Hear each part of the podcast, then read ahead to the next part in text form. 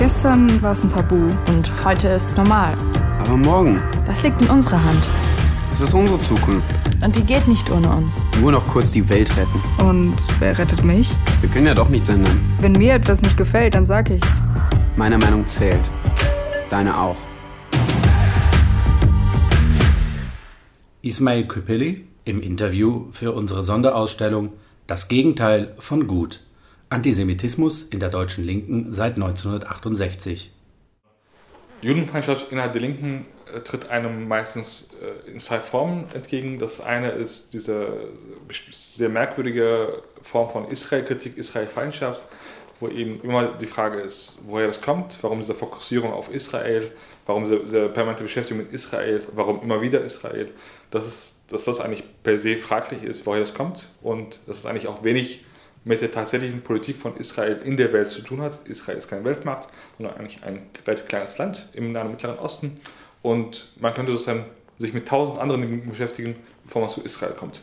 Aber stattdessen ist sozusagen Israel in der, in der Beliebtheitsliste für linke Politik immer recht oben. Und das ist per se ähm, fraglich und hat viel mehr damit zu tun, was man im Kopf hat über, über Israel und über Juden als mit der realen Politik. Das ist eigentlich ein Türöffner für judenfeindliche Einstellungen, eben ist man diese Fokussierung eigentlich in keinem Maß steht, Maß steht zu, dem, zu der realen Bedeutung von Israel. Ähm, der zweite Bereich ist, ist diese ja, mal, Ignoranz oder Relativieren dessen, was Antisemitismus aktuell in Deutschland bedeutet. Dass man sagt, das ist eigentlich überholt, das ist bereits alles, alles darüber gesagt, was man darüber sagen kann. Es ist, ähm, Judenfeindschaft ist in Deutschland gesellschaftlich tabuisiert ähm, und ohnehin ist das Thema für Politik, Medien und Öffentlichkeit. Da müssen jetzt Linke sich damit nicht beschäftigen, weil das ist ja eh geregelt, organisiert und eigentlich im, im Prinzip auch abgeschafft. Und da eben zu sagen, nein, das ist nicht der Fall, sondern Judenfeindschaft in Deutschland ist nach wie vor etwas, was Juden in Gefahr bringt. Und antisemitische Erzählungen sind keineswegs tabuisiert, sondern sind sehr anstoßfähig und lassen sich in vielen Bereichen wiederfinden. Judenfeindschaft funktioniert insofern sehr gut als, als eine Quelle für Feindbildproduktion, weil man äh, darüber den inneren Feind lokalisieren kann. Der innere Feind ist eigentlich für, für alle Nationalisten ähm, egal wie sie sich sonst verorten, etwas sehr Wichtiges. Es braucht nicht nur, nicht nur den äußeren Feind, sondern auch den inneren Feind. Und klassischerweise und auch inzwischen auch trans, transnational ähm, haben, hat, haben sich die Juden als der innere Feind äh, in vielen Bereichen ähm, wurden so genutzt, dass man sozusagen auf die Juden verweist und sagt, das sind innere Feinde, die man bekämpfen muss. Das ist aber ist auch unerheblich, ob es tatsächlich real existierende jüdische Bevölkerung in dem Land gibt. Ähm, im Fall der Türkei ist es zum Beispiel so, dass man da davon spricht, dass es ähm, Kryptojuden gibt, die sich sozusagen nach außen als Muslime äh, zeigen, aber im Inneren Juden sind. Und diese Kryptojuden beherrschen die türkische Gesellschaft und die türkischen Medien. Ganz klassische Verschwörungstheorie ähm, ist, und ist in der Türkei sehr beliebt. Ähm, die Literatur da über diese Kryptojuden kann man an jeder Buchhandlung äh, kaufen und sich das, sich das durchlesen. Es ist auch immer ein Thema in den Medien nicht der kritischen Auseinandersetzung, sondern dass, man, dass es so sei, das wird erzählt. Und gerade diese, diese Figur der Kryptojuden ist auch deswegen sehr, sehr gut benutzbar, weil man natürlich jeden politischen Feind unterstellen kann, dass er ein Kryptojude ist. Weil gerade, dass er sich nach außen als, nicht als Jude erkennen gibt, ist ja gerade ein Kennzeichen als Kryptojude. Das heißt, es, es gibt auch keine Möglichkeit daraus zu sagen, nein, ich bin nicht Teil dieser, dieser, dieser Gemeinschaft, sondern gerade das Wegreden davon wird sozusagen als Argument genommen, ah, du bist doch Jude, weil du sozusagen nach außen so tust, dass du kein Jude bist.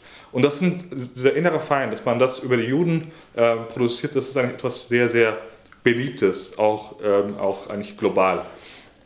Die Debatte darüber, ob es Antisemitismus unter Muslimen gibt, wie, wie stark er dort äh, beheimatet ist und das Verhältnis zur Mehrheitsgesellschaft, das ist eine Debatte, die oft über Schuldzuweisungen funktioniert. Also dass man sagt, wer ist schuld daran, dass, dass in Deutschland die Judenfeindschaft wieder mehr Fuß gefasst hat. Ähm, dass man sozusagen das vielleicht auch relativiert sagt, ja, aber klar gibt es auch Antisemiten unter den Muslimen, aber die Mehrzahl der antisemitischen Angriffe in Deutschland wird nach wie vor von, von Deutschen ähm, begangen. Dass man das Ganze halt die Schuld für die Judenfeindschaft hin und her schiebt und sozusagen diese Schuld dann auch relativiert und sagt, die anderen sind es oder wir sind es. Ähm, das ist aber eigentlich etwas, was, was überhaupt nicht weiterführt, weil die Narrative, die Erzählungen, wie Judenfeindschaft ähm, gerechtfertigt wird und erklärt wird, sind eigentlich sehr, sehr ähnlich. Und auch die Geschichten, auch die Quellen, auf die man sich bezieht, sind die gleichen. Ähm, wenn man sich zum Beispiel heute anschaut, wie türkische Nationalisten in Social Media ähm, ihre Judenfeindschaft äh, formieren, dann beziehen sie sich natürlich auch auf deutsche rechte Quellen, sie beziehen sich auf, auf, auf andere Quellen und ähm, es ist sozusagen, die Erzählungen sind, sind oft identisch. Gerade zum Beispiel diese, dieses, diese Rede über Rothschild als Strippenzieher der Politik, als Strippenzieher der Medien. Das ist etwas, was, was man auf einer Seite der, der, der türkischen Nationalisten genauso gut wiederfindet wie bei deutschen Rechten oder auch bei Islamisten. Das ist eigentlich etwas, was, was inzwischen gemeinsam ist. Also es gibt eine, einen gemeinsamen Korpus an antisemitischen Erzählungen, von, aus denen sich verschiedene Gruppen bedienen können. Also auch da eigentlich sehr große Gemeinsamkeiten zwischen Antisemitismus der Mehrheitsgesellschaft, der Muslimen, der Linken. Es sind eigentlich oft ähnliche Geschichten, auf die man sich bezieht. Und das ist, glaube ich, auch das, das, das, was, es, das, was es gefährlich macht. Ähm, es ist anschlussfähig, es ist gesellschaftlich eben nicht verpönt, sondern ähm, du kannst diese Geschichte, diese Erzählung nehmen und damit ähm, auch Zugang finden zu anderen sozialen Gruppen, zu anderen politischen äh, Gruppierungen, zu denen du vielleicht sonst keinen Zugang hast.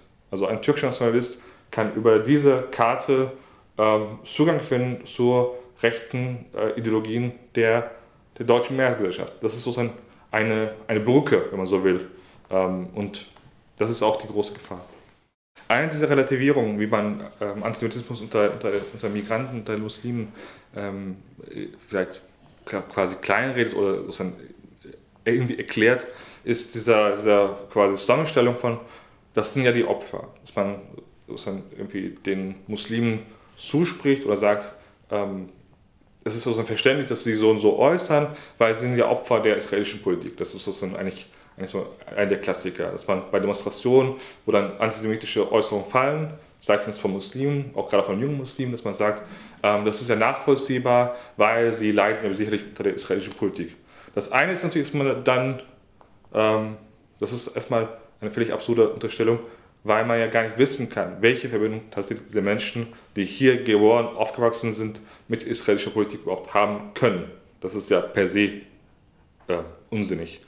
Und da muss man sich auch dann schauen, rechtfertigt eine bestimmte Erfahrung mit der, mit der Politik Israels, wie auch immer sie sei, eine solche Äußerung. Natürlich nicht. Das eine hat mit dem anderen trotzdem nichts zu tun. Was man eben macht, ist, dass man sagt, ähm, wenn sozusagen die Opfer ähm, sich so und so äußern, dann ist das ähm, sozusagen nicht mehr, nicht, nicht so stark zu verurteilen, als wenn ein deutscher Rechter sich so und so äußern würde. Also dass man sozusagen da irgendwie Dinge relativiert, die man sonst nie relativieren würde. Bei Demonstrationen in Essen vor einigen Jahren bei denen tatsächlich aus einer solchen Gruppe von jungen Muslimen ähm, offen antisemitische Slogans äh, gerufen wurden, gab es hinterher solche Relativierungen, solche Kleinredungsversuche. Und das ist etwas, was eigentlich äh, auch keinen Sinn macht, weil diese Menschen haben diese Äußerung getätigt im Rahmen der deutschen Gesellschaft. Sie haben das hier getan und mit dem Wissen, was sie sich auch hier eingegangen haben. Es gibt da keinen, keinen Grund, eigentlich auch keine Grundlage dafür, zu sagen, wir bewerten das anders als bei anderen Akteuren, die sich ähnlich äußern. Also insofern würde ich eigentlich da immer wieder auf die Gemeinsamkeiten zwischen verschiedenen Antisemitismusformen äh, verweisen und eigentlich darauf verweisen, dass, dass die Erzählung, dass dieser Korpus der, der, der Narrative eigentlich die gleiche ist. Es ist eventuell eine Reaktion der Linken darauf, dass man eben sagt, wir wollen also nicht für die deutschen Rechten ähm, Judenfeindschaft als Argument gegen die, gegen die Muslime, gegen die Migranten nutzen und es sind es an der Stelle vielleicht etwas vorsichtig. Das, kann, das mag durchaus sein, aber ich glaube, die grundsätzliche Problematik ist eher, dass man ähm, Dinge falsch, falsch wahrnimmt und auch falsch wahrnehmen will aufgrund der eigenen Haltungen, die eigentlich auch Türöffner sind für Judenfeindschaft. Das ist, ist glaube ich, das größte Problem. Und parallel gibt es natürlich auch nach wie vor ähm, in der Linken, aber auch in der, in der gesamten Gesellschaft diese, dieses Problem, dass man eigentlich ähnlich wie der Verfassungsschutz in seinen Berichten diese Dreifachaufteilung hat. Also man hat links, rechts und Ausländer. Und sieht natürlich nicht, dass das, dass natürlich das vollkommen absurd ist, zu sagen, ähm, Ausländer, Migrantinnen, das ist ein Block. Sondern auch da gibt es natürlich rechte und linke Tendenzen. Auch da gibt es natürlich Antisemiten und Menschen, die, die gegen Judenfeindschaft kämpfen. Ähm, aber wenn man das so lässt und da gar nicht genauer hinschaut, dann ähm, kann sich natürlich auch sowas reproduzieren, dass man, dass man Muslime, dass man Migrantinnen per se so oder so zuordnet. Und da müssen wir sozusagen das eigentlich aufbrechen. Wir verstehen, Deutschland ist eine Gesellschaft mit vielen äh, Bevölkerungsgruppen, die aus verschiedenen äh, Traditionen kommen, die verschiedene Herkünfte haben, aber sie bilden hier und heute gemeinsam eine Gesellschaft. Und da kann man also nicht die eine Gruppe so weit trennen, dass sie, als sei sie von dem, von dem Rest nicht beeinflusst, nicht hängt, würde damit nicht zusammenhängen. Also wenn die deutsche Gesellschaft insgesamt ähm, ein Problem hat mit Judenfeindschaft, dann hat natürlich jede Gruppe innerhalb dieser Gesellschaft auch dieses Problem. Und das wird eben nicht gesehen. Ähm, aber es ist ein, ein, ein, ganz grundsätzliches Problem, das auch jenseits des, äh, äh, dieses konkreten Themas, über die wir heute reden, eigentlich immer wieder auftaucht, dass man eben rechte Tendenzen nicht sieht, wenn sie sozusagen im nicht-deutschen Raum stattfinden oder wenn sie dort, dort verortet werden, aber auch nicht sieht, was da vielleicht auch für Akteure sind, die mit dem man eigentlich zusammenarbeiten müsste, weil es um gemeinsame Werte geht, um gemeinsame politische Ideen geht. Auch das wird nicht gesehen. Ähm, das ist ein grundsätzliches Problem, was deutsche Linke insgesamt haben und auch schon länger haben. Davon ausgehend, dass, ähm, dass dieser Türöffner äh, zur Judenfeindschaft innerhalb der Linken eigentlich diese beiden Punkte sind, also Antisionismus und diese Ignoranz oder Kleinreden des realen Antisemitismus, muss man auch da, auch da genau ansetzen. Das eine ist, bei jedem, der sich mit Israel beschäftigt, erstmal zu fragen, warum machst du das? Also warum hast du gerade Israel ausgesucht? Ähm, auf was beruhen deine, deine, deine, deine Kritikpunkte? Ähm, warum sagst du das und das so? Ähm, woher kommt das? Dass man sozusagen diese grundsätzliche Akzeptanz für Israel-Kritik oder für Israel-Feindschaft, in Frage stellt. Das ist ja heute nicht so. Wenn man heute ähm, in einer größeren Zeitung als Kolumne ähm, kritisch sich äußert gegenüber israelischer Politik, ist das ganz selbstverständlich. Aber da muss man fragen, warum, warum ist das, also warum passiert das gerade? Warum schreibst du das? Warum redest du so? Was hat das für einen Hintergrund? Woher kommt das? Dass man sozusagen diese, diese Fokussierung auf Israel grundsätzlich als etwas Fragwürdiges äh, versteht und auch, sozusagen auch auseinandernimmt. Das ein, das wäre ein, ein, eigentlich ein wichtiger Schritt. Nicht nur für die Linken, sondern eigentlich auch für die, für die, für die, für die Rest der Gesellschaft. Ähm, das ist, glaube ich, etwas, was man deutlich stärker auch in den nächsten Jahren weiter treiben muss. Also grundsätzlich erstmal fragen, warum Israel? Warum immer wieder Israel? Das ist das, das eine. Das zweite ist natürlich, dass man diese falsche Wahrnehmung über, die, über Judenfeindschaft in Deutschland auch in Frage stellt. Auch, das, äh, auch da Aufklärungsarbeit leistet. In dem Sinne, man sagt, Judenfeindschaft ist nach wie vor real existierend. Es ist eine reale Gefahr für Juden hier und heute.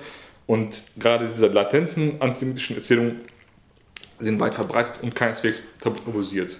Du kannst dich antisemitisch äußern, ohne dass du anschließend gesellschaftlich geächtet bist. Und auch da herrscht eine andere Wahrnehmung.